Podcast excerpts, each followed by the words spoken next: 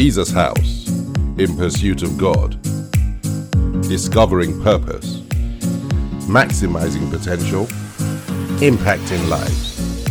This message is being brought to you from Jesus House London. God bless you.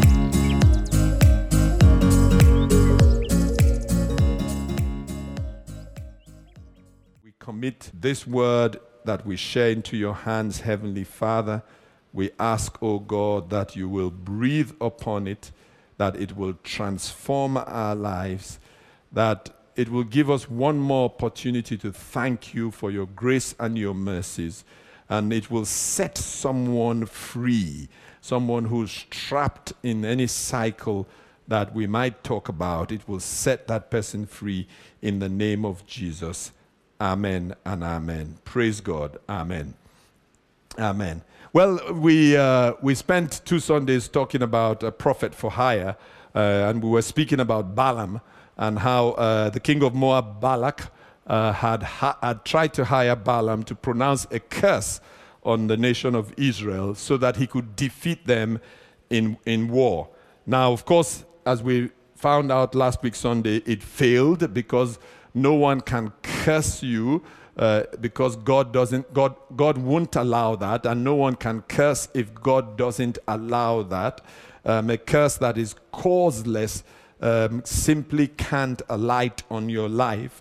And having failed um, in in stopping the children of Israel by sorcery and by witchcraft, by the by by the pronouncing curses on them, of course the enemy hatched another plot um, and this is standard practice for the enemy. He hatched another plot. The aim was still to stop the children of Israel from entering the promises of God, in much the same way that that's the same thing for you and I.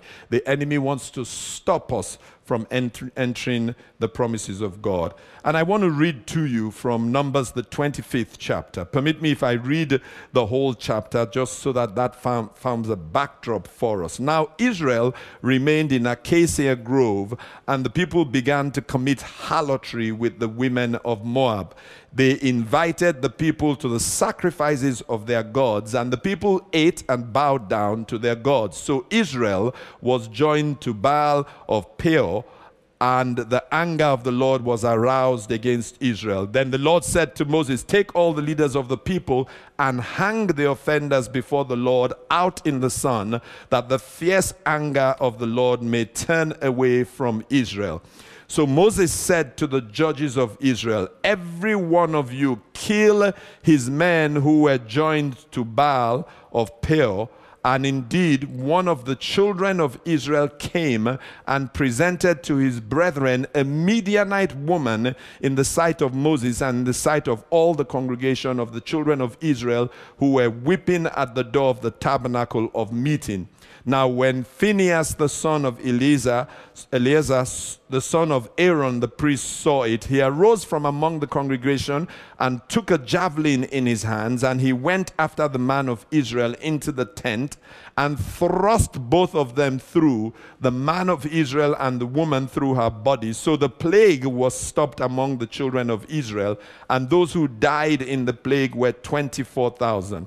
Then the Lord spoke to Moses, saying, Phinehas, the son of Eleazar, the son of Aaron the priest, has turned back my wrath from the children of Israel because he was zealous with my zeal among them, so that I did not consume the children of Israel in my zeal.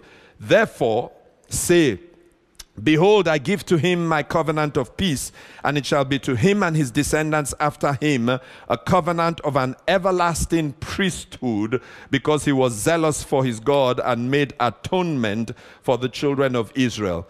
Now, the name of the Israelite who was killed, who was killed with the Midianite woman, was Zimri the son of Salu a leader of a father's house among the Simeonites. And the name of the Midianite woman who was killed was Cozbi, the daughter of Zur, who was head of of the people of a father's house in Midian.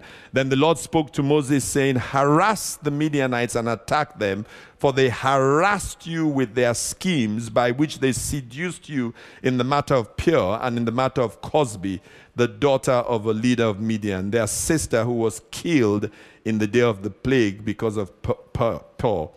Now, very interesting story. Um, they, they tried and, the, and the, the, the, term Midianites and Moabites are used interchangeably, and that's because they intermingled. There were Midianites who joined with the Moabites, um, who, who the Moabites carried along. And so they, they, they tried to get Israel to fall. They tried to stop Israel in their tracks with sorcery and witchcraft and pronouncing curses. It didn't work. So the next thing they tried was they tried seduction. We've got to seduce them so that they are disobedient or disloyal to God. We've got to lead them astray. We've got to entice them to do something wrong or entice them into a sexual relationship or some sort of sexual immorality that will then cause a curse to come upon them. And so they sent their women uh, to seduce them. And, and it worked. Their women seduced them. There was a lot of immorality. And then their women also introduced them to their gods. And they started to bow down and worship this god Baal. Um, and the Lord saw it, was so angry at what he saw that a plague was released into the camp and judgment, severe, severe, judgment, which included the, the hanging of the leaders of the people who were uh, party to what was happening and leaving them out in the sun for the sun to, to literally just dry up their, their bodies. And then the Bible tells the story of how the things got so bad that that one man actually brought a Midianite woman, and the historical records tell us it wasn't just that he brought the woman. Uh, some historical records say that he was actually involved in, in sexual activities with the woman in the sight of the people who were weeping before God um, at the tabernacle of meeting. And when a man called Phineas saw it, Aaron's grandson, he could not take it any longer. He grabbed a, a, a javelin and he went into the tent where the man and the woman were getting up, getting up to whatever they were getting up to. And he thrust the javelin into one, it went into the other, other person, and he, the two of them, spared by this javelin, he brought them, lifted them up, and the plague was stopped. And then God pronounces a deep blessing upon Phineas for his zeal and his passion for him. Now, what can we learn from that story? We don't have time, so I would like you to really go very quickly with me um, as we just learn some lessons from that so that the enemy does not trap us um, by the power of seduction. You see, they were seduced to worship the gods of the Moabites. They were invited to worship the gods. Um, there, are, there is a spirit of seduction that is out in the world today um, a very powerful spirit of seduction that is trying to seduce you and I uh, into worshiping other gods apart from Jehovah, the God that we worship. Uh, the three most common gods that people are seduced to worship today, and there are many others, are the God of mammon or money. Uh, there's a whole seductive spirit that wants people to worship money. And unfortunately, you would wish you could say the church is exempt from it, but you see it in the church, you hear it in the church, and sadly, you increasingly see it from even the pulpit in the church as people flaunt their, we- their wealth, as people bow to that God of money, um, as people do things that you wouldn't imagine sh- sh- could happen in the body of Christ for the sake of money, as people mortgage their lives just for money, as people are seduced into trying to own things that they don't have the resources to own, going into massive debt uh, as they bow to that God of money, become a slave to that God of money. So, of course, the, the, uh, the three most common gods the first one is money, the second one is ourself. You know, there's a, a, a, seductive, seductive spirit that wants us to worship ourselves. That's the very foundation of the whole New Age philosophy that you are God. You are, you are your God.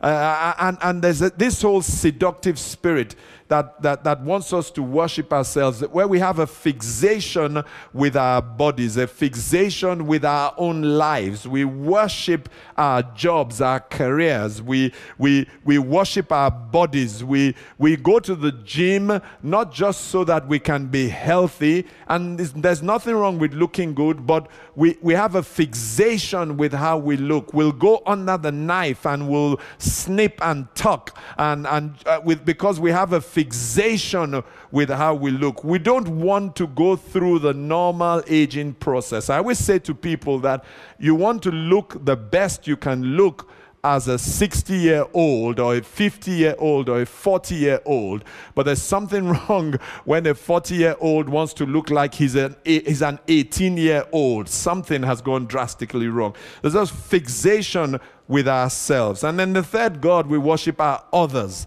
uh, where we worship other people, we deify other people. That's the seductive spirit that is behind the celebrity culture, where we worship celebrities. You'll be amazed as to how many of us know more about the celebrities than we know about Jesus, more about the celebrities than we know about anything to do with God. We'll study, we'll read all kinds of magazines that have gossip about celebrities. We'll, we'll be fixated on television programs that take us into the inside, the inside the lives and the homes of celebrities. But we've never watched on, on, on, on television something on God channel, on TBN, or any of these other Christian channels. But we know the dimensions of the homes of the celebrities. We know how many cars they have. We know their girlfriends. We're, we're our senses are titillated by the gossip about them. But we, we spend hours and hours, but we don't spend minutes in the Word of God because we have been seduced into the worship of celebrities.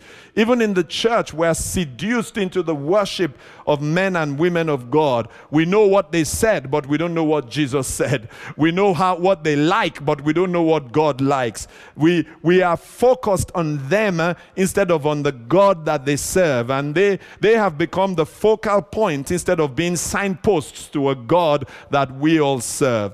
And you know, it goes on and on where husbands worship wives, where wives worship husbands. I, I hear some things that make me shudder, where, where, where a man says, She is the air that I breathe. You, you, you can't say that. You know, no human being is the air that you breathe.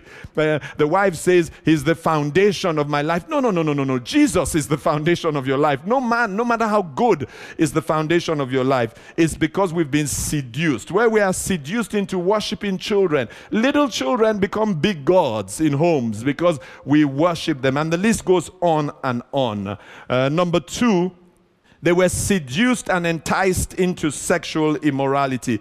It's a weapon of the enemy today. Numbers 25, verse 1. The people began to commit harlotry with the, with, with the women of Moab. Verse 6 says, tells the story of how the harlotry, as is the case, the, the immorality, immorality is never static. It gets worse and worse and worse. If it is not arrested, it's, it's one peek at, a, at some pornographic material, then it's one minute watching the material, then it's five minutes watching the material, then it becomes a constant thing to go to the material, and then you're looking for more and more material that will be uh, more, more gory and more expressive and will, will titillate more. It's a downward, it, you're sliding down a slippery slope once you get involved with immorality. It starts with, a, with holding the hand a bit too long, and it starts with stroking the hand. Then it starts, with, starts with, then it goes on to a hug that is slightly longer. Then it goes on to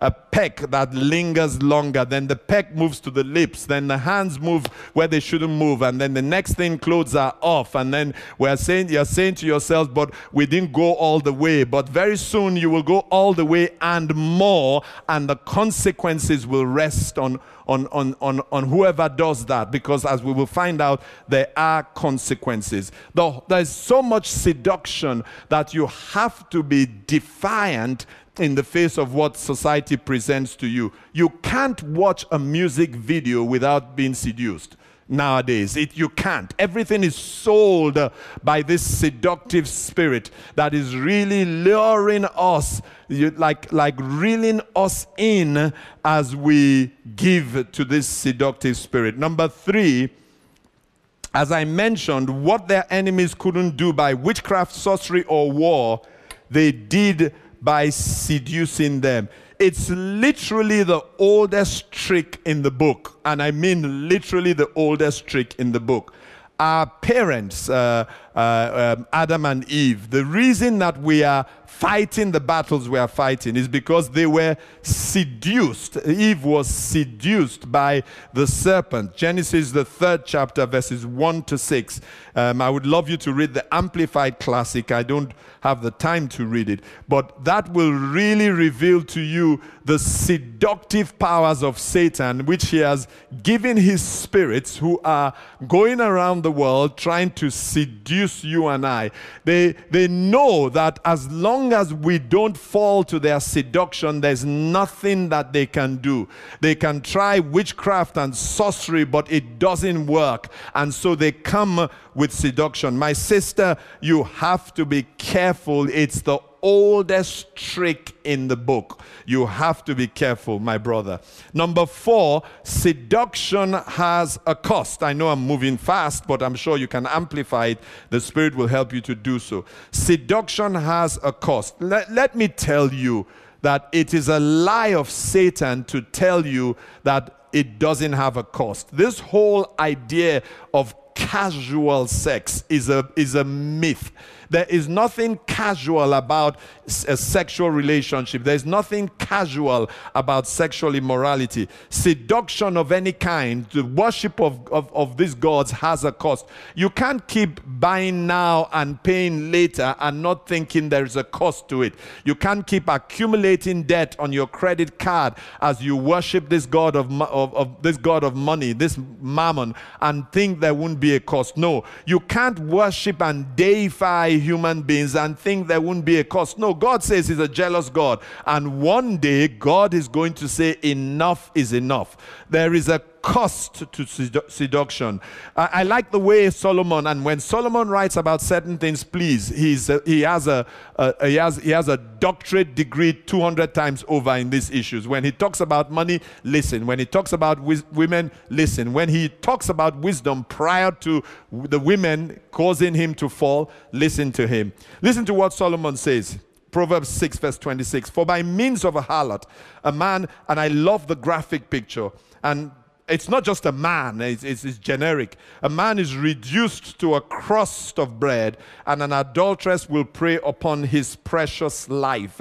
The Passion Translation puts it like this Prostitutes reduce a man to poverty, and the adulteress steals your soul. She may even cost your life. Can I say to you that it costs you? It can cost you your life, it can cost you your soul.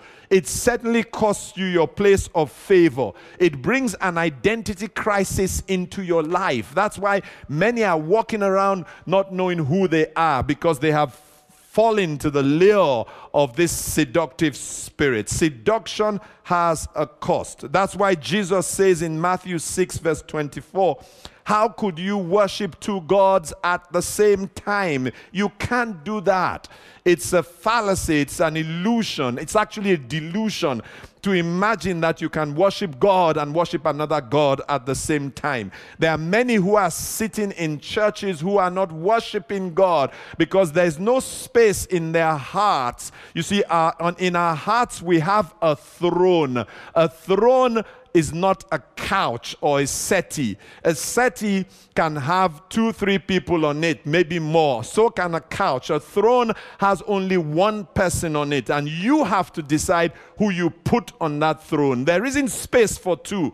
God doesn't share it. If you put money, then God is not there. If you put others, then God is not there. If you put yourself, then God is not there. It has to That throne in your heart has to be occupied by God alone. So God, Jesus says, how could you worship two gods at the same time? You will have to hate one and love the other, or be devoted to one and despise the other. You, ha- you have to make the choice. And you make the choice by which one you worship. You can't worship, he goes on to say, the true God while enslaved to the God of money. Number five, don't be deceived. It always attracts the judgment of God. It's graphic in the scriptures we read in Numbers. Verse 4, Numbers 25. And the Lord said to Moses, Take all the leaders or chiefs of the people and hang them before the Lord in the sun after killing them. That's the Amplified Classic. That the fierce anger of the Lord may turn away from Israel. God said to Moses, For what they have done, for this harlotry, for this immorality, for, for this, for this uh, uh, worship of Baal, the, the, the, god of fertility uh, of, of the Moabites, take all their leaders, kill them, then hang them in the sun. And I guess why it was done publicly in those days. I mean, thank God for grace. Thank God for a new covenant. Thank God that the wrath of God has been taken upon himself by our Lord and Savior Jesus Christ at the cross. That's why the cross was a gory, gory picture that, that, that of the things that happened at the cross because the wrath of God that should have come upon you and I was poured upon him. And as a result, we can come uh, under his covering, under the blood, and then the enemy can't touch us, no curse can touch us. But when we do these things, we bring ourselves out from the covering and then we're exposed to the, to, to, to the enemy. Uh, uh, uh the reason that it was made public was to be a warning to the people that this is what God does when you do what you have done. That's why they were killed and not buried immediately, but hanged out in the sun for others to see. Let's be left in no doubt that God does judge. He judges this when we when we worship other gods, he judges when we bow to the seductive spirit that lures us into sexual immorality. That won't be your portion. 1 Thessalonians 4, verses 3 to 8. If somebody asks me, what, what, is, what, what, is, what does God say? What's the New Testament position about immorality? This is what God says. God's will is for you to be set apart for Him in holiness and that you keep yourselves unpolluted from sexual defilement. That is God's will for you, that you are set apart. You keep yourself unpolluted from sexual defilement. That means you're involved, whether that means not getting involved in sexual acts, not watching things that are sexual in nature. Keep yourself unpolluted, not listening to things that are, that are sexually immoral. Keep yourself unpolluted, not participating in conversations that are, that, that are vulgar and have all kinds of sexual under, undertones. Keep yourself unpolluted. He goes on to say, Yes, each of you must guard your sexual purity. You have to guard it yourself. It means that some relationships have to go. Some friendships are going to lead you into, a, into disaster. They are going to bring God's judgment on your life. They are going to expose you. You have to guard it yourself with holiness and dignity, not yielding to lustful passions like those who don't know God. And then it goes on to give this warning never take selfish advantage of a brother or sister in this matter, for we've already told you and solemnly warned you that the Lord is the avenger in all these things. So, all these guys who are going around in churches purporting to be Christians, taking advantage of, of the daughters of God in the churches, don't think that there is not a record in heaven. I assure you, there is a record in heaven. And I assure you, as the Bible says, God is the avenger. He will avenge if you don't rep- if you don't confess and repent and come back to him. He will avenge. It's his daughter. If you come to my house and you take advantage of my daughter, my precious daughter, I will avenge. And the kind of ave- I will avenge I will pray prayers that the ground will open up and swallow you. I will avenge. I will be ruthless and I'm not God. These are his daughters. You can't come into the church and con her and, and, make her think that you really are following God. But all the time you have your eyes on her body and you just can't wait to get her into, into bed. God will avenge. I can assure you about that. And how you will see it, you will not believe it. it. It will avenge. And he has millions of ways of avenging. But avenge he will if you take advantage. And uh, sisters, don't think it's only the guys. You know, you can't just come to church and you're looking, you're so seductively dressed in church that the guy can't pay any attention. One sister said to me, That's his problem. He should sort out himself. He knows he has a problem. That's why he's in church. It's a hospital. Why are you coming to mess him up in the hospital? He came here so he can be changed. You have a duty, a responsibility to conduct yourself with dignity and with holiness and with care for your brother. We must care for each other. The brothers, the sisters must feel safe with you. If they don't feel safe with you, then you are a wolf in sheep's clothing and God will avenge. He goes on to say, For God's call on our lives is not a life of compromise and perversion that's not who we are, but to a life surrounded in holiness.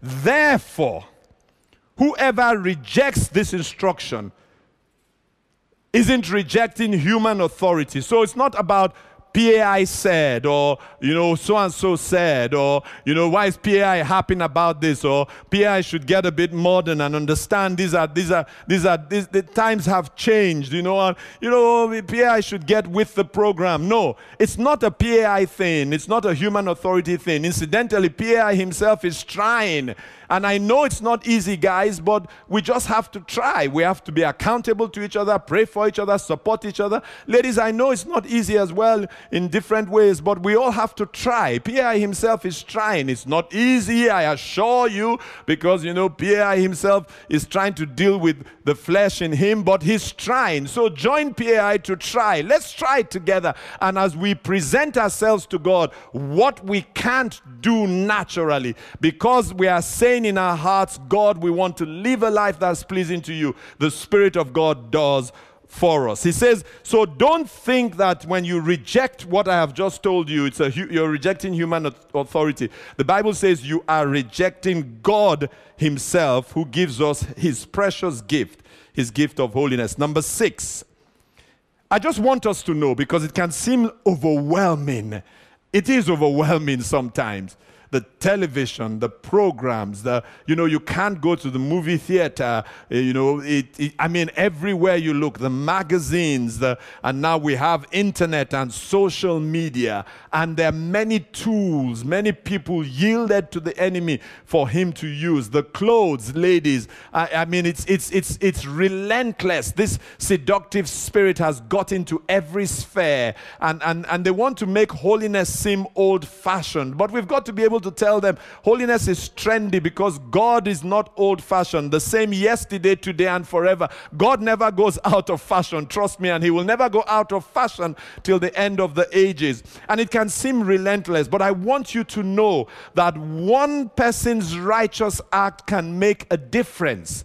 So you be the person that chooses to be righteous. You be the Noah of your generation that refuses to bow to these gods, these gods of immorality or these gods of money or whatever it is. You be the one that says, I'm not going to bow. I'm going to live my life in a way that is pleasing to God. That was Phineas's testimony. He saw this thing and thought, nah, we can't continue like this. I have to do something about it. Of course, Old Testament times, Numbers 25, 7 to 9, he could do that in the Old Testament times. He took a javelin, he goes out, uh, finds the man and the woman getting up to their stuff, and he thrusts the javelin through the two of them.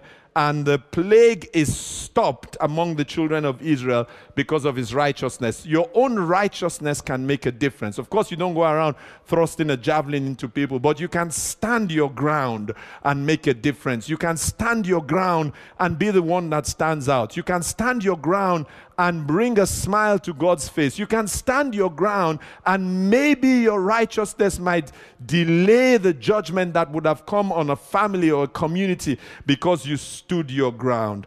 And number seven, as I end, as I come to the end, it matters how hot you are. Because listen to what God said. And God will always reward those who are hot. That's why Jesus says, lukewarmness he wants to spew it out of his mouth. And there's too much lukewarmness in the church. Listen to what he says about Phineas, verse 11, Numbers 25. Phineas, the son of Eleazar, the son of Aaron the priest, has turned back my wrath from the children of Israel because he was zealous with my zeal among them, so that I did not consume the children of Israel in my zeal. One person's zealousness, one person's zeal made a difference. You know, when God speaks to the church in Pergamos in the book of Revelations, um, my Bible has a, a, subtitle, The Compromising Church. Um, what God says to the church uh, of Pergamos is a warning to us. Revelations 2, verses 12 to 13. He says, I know your works. I know where you de- dwell, where Satan's throne is. Pergamos was noted for its, uh, its uh, witchcraft, sorcery, and all those things. It was called Where Satan's throne, throne is. You hold fast to my name. You did not deny my faith, um, even when things were hard and some of you were killed. He says, But I have a few things against you because you have there those who hold the doctrine of Balaam who taught Balak to put a stumbling block before the children of Israel to let things to eat things sacrificed to idol and to, idols and to commit sexual. What was he saying? He says you've done well in all these areas, but the thing I have against you is that you succumbed to the lure, to the seduction of money and sexual immorality. You know, they say that if you put a frog in water that is room temperature, but you want to kill the frog by boiling it. Now, frogs naturally hop. That's, that's, that's how they move. They, they, they, they, they, leap, they, they leap and the hop. Um, but if you want to kill the frog, don't put it in hot water. It's going to hop out of it. Don't turn on the, the, the flames uh, rapidly. It's going to hop out of it but gently just increase the temperature, the frog is going to think it can keep adapting to the increased temperature. Uh, and it will because that's that's how it's wired to keep adapting it will keep adapting to the increased temperature it will not know when the temperature has reached boiling point until it boils to death don't let that happen to you in society. Don't keep adapting, thinking it is normal. No, the standards are the standards of the Bible and of God. The Bible is not an old fashioned book. Let's live by it and let's encourage ourselves to do so. And may the blessings that accompany obedience of this nature, the kind of blessing that came upon Phineas for his action, May that kind of blessing come upon you as you stand for righteousness, as you refuse to succumb to the seduction of all these spirits, as you refuse to bow to the gods of the age, as you stand against sexual immorality, no matter how subtle it is. May God bless you. May God make you to be a standard. May He use you as an example of one whose righteousness causes the blessing of God to come upon him or her. May that blessing come upon you, overtake you. May it surround you on every side. May this year be your year, the year that you stand out because your righteousness, your standing for what is right, has pleased God. May God lift you up as an example. May His favor surround you because you have pleased Him by standing for Him. I pray that into your life in the name of Jesus Christ. Amen and amen and amen. Let's stand for righteousness. Let's stand against the tide of seduction that is threatening to rule this age. There must be a remnant, and you are part of that remnant. And your stand can make a difference for others. In Jesus' name, amen. I want to pray as I end for anyone who's caught in a cycle of sexual immorality, especially. You know yourselves, you're in a cycle of pornography. You can't get out of a relationship that you know is not pleasing to God. You try your best, but you keep finding yourself sliding back. You know who you are. You find yourselves uh, engaging in one act of immorality or another, anything that is outside what the Bible defines and allows in terms of a sexual relationship between a man and a woman in, within the confines of a marriage, you find yourself in any of those, any, anything outside that, and you're saying to yourself, you know what, I, I don't want to. I want to stop this. I don't like it. It doesn't make me feel good. I suddenly realize that is not pleasing unto God. Well, it doesn't matter what it is, what, what, what you find yourself in, what you're watching, what you're doing. Um, you don't have to be in that cycle you know, God can make a difference. And why don't you agree with me that, that God will make a difference, that His Spirit will rest upon you, that He will break that cycle, that He will deliver you. And so, Father, I pray, oh God, Father, this is how you show us, oh God, that your Spirit is all powerful. There's no distance, Heavenly Father. Father, we might be speaking to people in their homes, but right now, Holy Spirit, I am trusting you to rest upon your Son, rest upon your daughter. Father, hear their cry, O God, the cry of their hearts, O God. Some of them spoken, but some of them might be with, with members of their family, so it's still a secret. It's not spoken. They can't speak it out. But Father, hear their silent cry, O God. And I ask, Lord, that you will answer their silent cry as they desire to break away, Father, from that cycle, O God. I ask and I declare, Father, in the name of Jesus, that that cycle is broken over his life, over her life. I declare, Heavenly Father, that your son finds freedom, your daughter finds freedom. I come against every spirit of seduction that is trying to trip them up. I declare, Father, that they will not fall, Heavenly Father. On the contrary, they overcome. I rebuke that spirit of seduction in the mighty name of Jesus Christ. Amen and amen and amen. Praise God. Hallelujah. Amen. Amen. Well, as I end, if you if you don't have a relationship with Jesus Christ, I would love to pray for you as as you open up your heart to that relationship. We can't overcome on our own. We can only overcome by the grace of God and and, and, and by the power of the Holy Spirit. And you get that when you give your life to Christ. So if you want to give your life to Christ, you want to start a journey um, in a relationship with Him, would you just receive Him into your heart? And as you do so, say this prayer with me. Say, Heavenly Father, I thank you for your Son, Jesus Christ. I receive Him today as my Lord and Savior. I turn away from anything I, I am doing that is sinful I ask for the grace and receive it to live a life that is pleasing to you. Thank you for welcoming me into your family. I declare by this prayer, I'm a child of yours. I am born again today into your family. In Jesus' name, amen. Amen.